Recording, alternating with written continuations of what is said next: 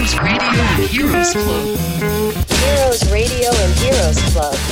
ヒーローズラジオこの番組は中小企業の社長や幹部が集まって結成したヒーローズクラブがお送りする会社を幸せで楽しくそして愛されて儲かる場所にする番組です。皆さんこんにちは。フリーアナウンサーの神谷彩乃です。本日のテーマはあなたの力で日本を変えることは本当にできますということでお話を伺ってまいりますヒーローズクラブ事務局長若狭健二さん、はい。えー日本中小企業経営審議会相談役、平山秀吉さんです。よろしくお願いいたします。よろしくお願いしますお願いいたします。まずお伺いしたいのが、若狭さん。はい日本を変えようと、本気で今活動されているということなんですが、そうなんです。どんな活動されてるんですか、はい、あの私たちですねヒーローズクラブといいまして日本の中小企業の経営者が日本をより良くしていこうって立ち上がった団体になるんですけども、あの99.7%の企業が中小企業という日本ってすごい変わった国なんですけども、その中で大企業が優遇されている政策が多いなっていうのは私たち個人的に思ってましてそれをなんか中小企業もどうやったらまとまってえー声を上げていってより良い国になるように貢献できるかっていうのをえーやっていこうよっていうことで立ち上がった団体になります。あの日本の企業の99.7%が中小企業なんですね。そうなんですよ。じゃあ、その中小企業が変われば、うん。日本も変わる。そうです。この番組はヒーローズクラブの提供でお送りします。ここでヒーローズクラブからのお知らせ。素晴らしい日本の農業文化を守りたい。ヒーローズクラブは会社経営と同時に志高い農家さんと共に農業もやっています。今年も愛情をかけた自然栽培カムタカラ米の新米が取れました。大地と太陽と大和のパワー。美味しい新米をぜひ召し上がってください。値段はちょっとお高いです。カムタカラ米玄米3キロ税込6480円。白米は3キロ税込7370円です。有機ジャス法に基づいて農薬を一切使用しないで育てました。美味しさにきっとびっくりしますよ。お買い求めは「カムタカラ米」で検索。Heroes Radio and Heroes Club 今ですね中小企業ってすごくバラバラしてまして、はい。なかなかこう経団連さんとか一つにまとまってないんですね、でそれを未来の子どもたちにあの美しい日本を残していこうっていう志を持ってやってる経営者を集まりまして、えーそこでまあ日本を変えていこうっていう活動をしています、はい。熱い思いがね伝わってきますが、そうは言っても日本を変えるって難しいんじゃないかなと思うんですが、はい、私たち志とか思いがあったとしても、じゃあその変え方がわからないでずっと悩んでたんですね。でそれが2021年の年末ぐらいにですねちょうどあのご縁がありまして今日のゲストの平山さんに出会いまして、えーそれだったらその思いが強いんだったら協力するよっていうことで買い方を教えていただいたという経緯で今日ね来ていただいて、平山さんよろしくお願いいたします、はい、よろしくお願いします。平山さんは日本中小企業経営審議会の相談役ということなんですがはい。もともとご親戚に政治家の方がいらっしゃったんですよね。そうですね。僕のあのおばあちゃんの弟があの川島翔二郎という一寸先は闇っていう言葉を残した人でもあるんですけれども、はい。はい、あの戦前からまあ国会議員をしてましたので、戦前政治中戦後の政治家で、まあ自民党を作る時もあの創業メンバーにあたるえー人間かなというふうに思ってます。はい。あじゃあ政治が常に近くにあったということですよねそうですね父も秘書をしてたもんですからあのちっちゃい時はやっぱりそんな雰囲気が漂ってる家だったかなというふうに思います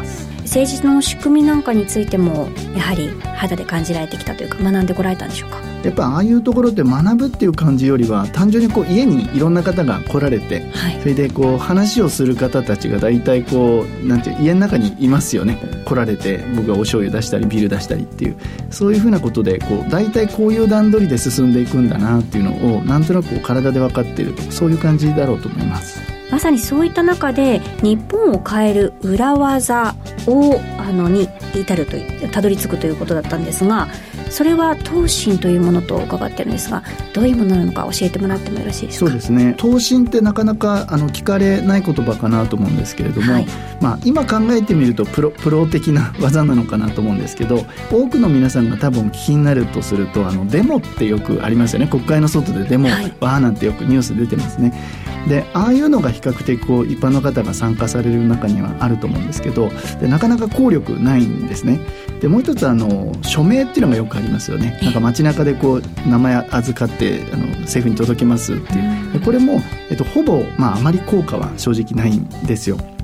であとはあの陳情って言って政治家さんのとこに持ってってですねこれやってくれって頼むこともあるんですけど大体そこでまあ終わってしまってうん議員さんは預かるんですけどなかなかそれがこう議会でかかるまではいかないんですね。行政手続きに入らないってことだと思うんですけど。でその次にあの請願っていうのもありましてこれあの議員さんの紹介があるところちゃんと書面になっていくってなるんですけど、でも委員会とか本会議にはほぼかからなくてまあないよねこれはみたいな感じで処理されちゃうんですね。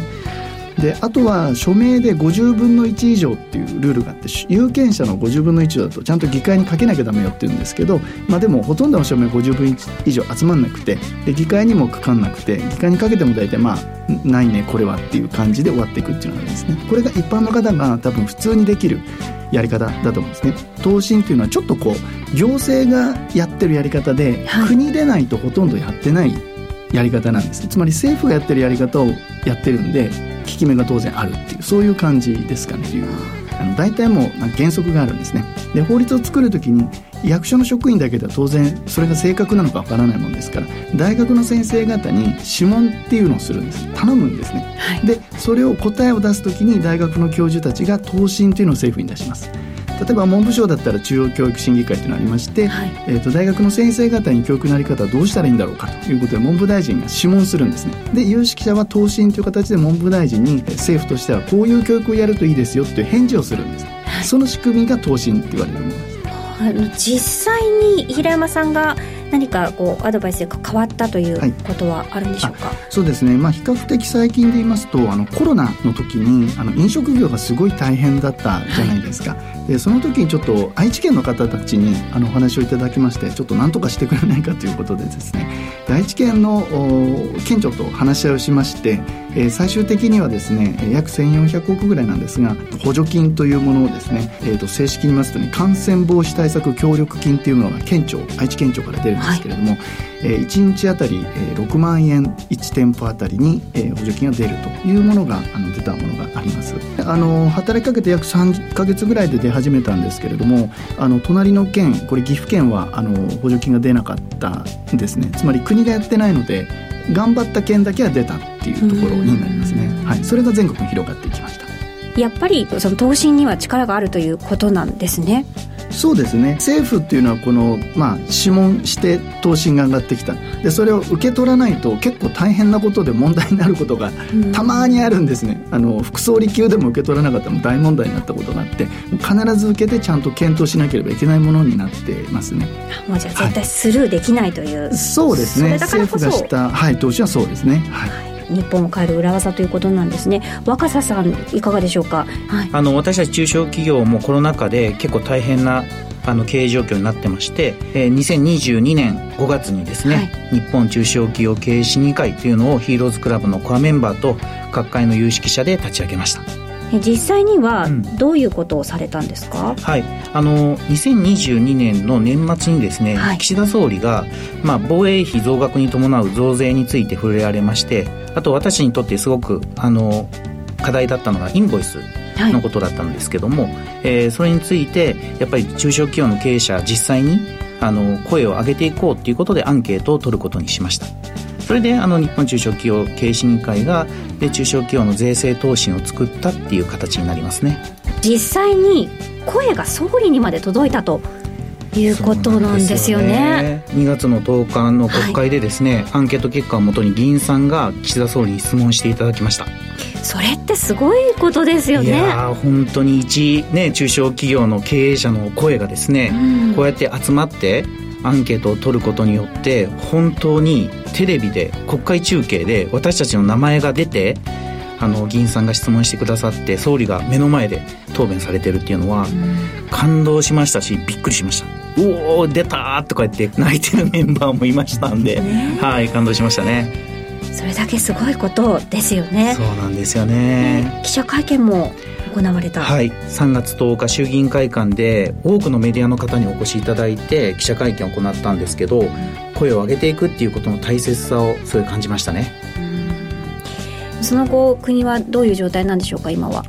あのそうですね。インボイスの件は相変わらず、まあ、あの国会でも検討してもらってますし省庁にも随分実は言ってるんですね、はい、やっぱりその中小企業の皆さんと政府が対話を続けていくことで半年1年ぐらいかけて制度が変わればなというふうには今思っていますはい、そしてまた新しい答申をあのに取り組まれてるそうなんですよね。今回は教育について平山さんやってるんですよね、教育。はい。あの日本の99.7%中小企業が占めるって先ほどお話ししたんですけど、うん、その中で私たちが求める人材像今の教育の在り方と欲しい人材っていうのがマッチングしてるのかっていうのを意見を取りまとめてね今アンケートを取るようにしています。あとやっぱり精神的な豊かさを求めるような人間力を育む教育っていうのをあの学校教育ではなかなか難しいかもしれないんですけどそれを中小企業が、まあ、なんか受け入れ先としてもそうですしアイデアを出していこうっていう提言に今まとめようとしているのが今の答申の。形私もちょっと中間報告見てるんですけれどもやっぱりねどっちかというと技術とか知識よりも人間的な力。そうですね、うん、なんかそういうのを皆さん企業が求めてるみたいです。ね人とのコミュニケーション力だったりとか社会的なこう倫理観だったりとか、うん、社会のためになっていこうよっていう気持ちがすごいこう持ってほしいっていうのは結果としては出てますね。ね。で今すごく変えるチャンスかなタイミングかなっていうふうに思ってまして、はい、やっぱりあのこうやって投資の仕組みを知ったのででできるっていうのが分かったのでまた中小企業の経営者も前例があると声を上げてこれからどうなっていくか変えていけるのかどうかっていう期待感を持ってお答えいただけるので声が集まりやすくなってますよね、うん、ちょうどあの子ども家庭庁なんかもねできてきましたので、うん、やっぱり対話ですよね。民間ベースの方と政府がやっぱりちゃんと現場で話し合って、はい、じゃあこういう制度改善していこうよっていうふうになるといいんじゃないですか、ね。うん、そうですね。私たちでもできるんだって変えられるんだっていうこう気づきがあるお話だったなと思います、はい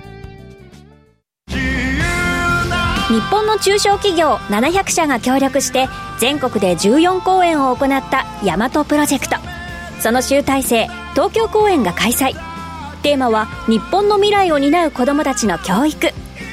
なんだか最近元気のない子どもたちがちょっと増えていませんか？子どもたちの笑い声が響く日本にしよう。12月12日東京文京シビックホール。指定席1万1000円自由席8800円。企画運営ヒーローズクラブワールドユーアカデミー日本を元気にする講演会にお越しください。チケット購入お問い合わせは大和プロジェクト東京公演で検索。日本の中小企業頑張ろう。Heroes Radio and Heroes Club の若狭さん平山さんあっという間のエンディングとなってしまったんですが今日の番組はいかがでしたか？すごくですね平山さんのやってあのアドバイスをもとに私たちがやってきたこと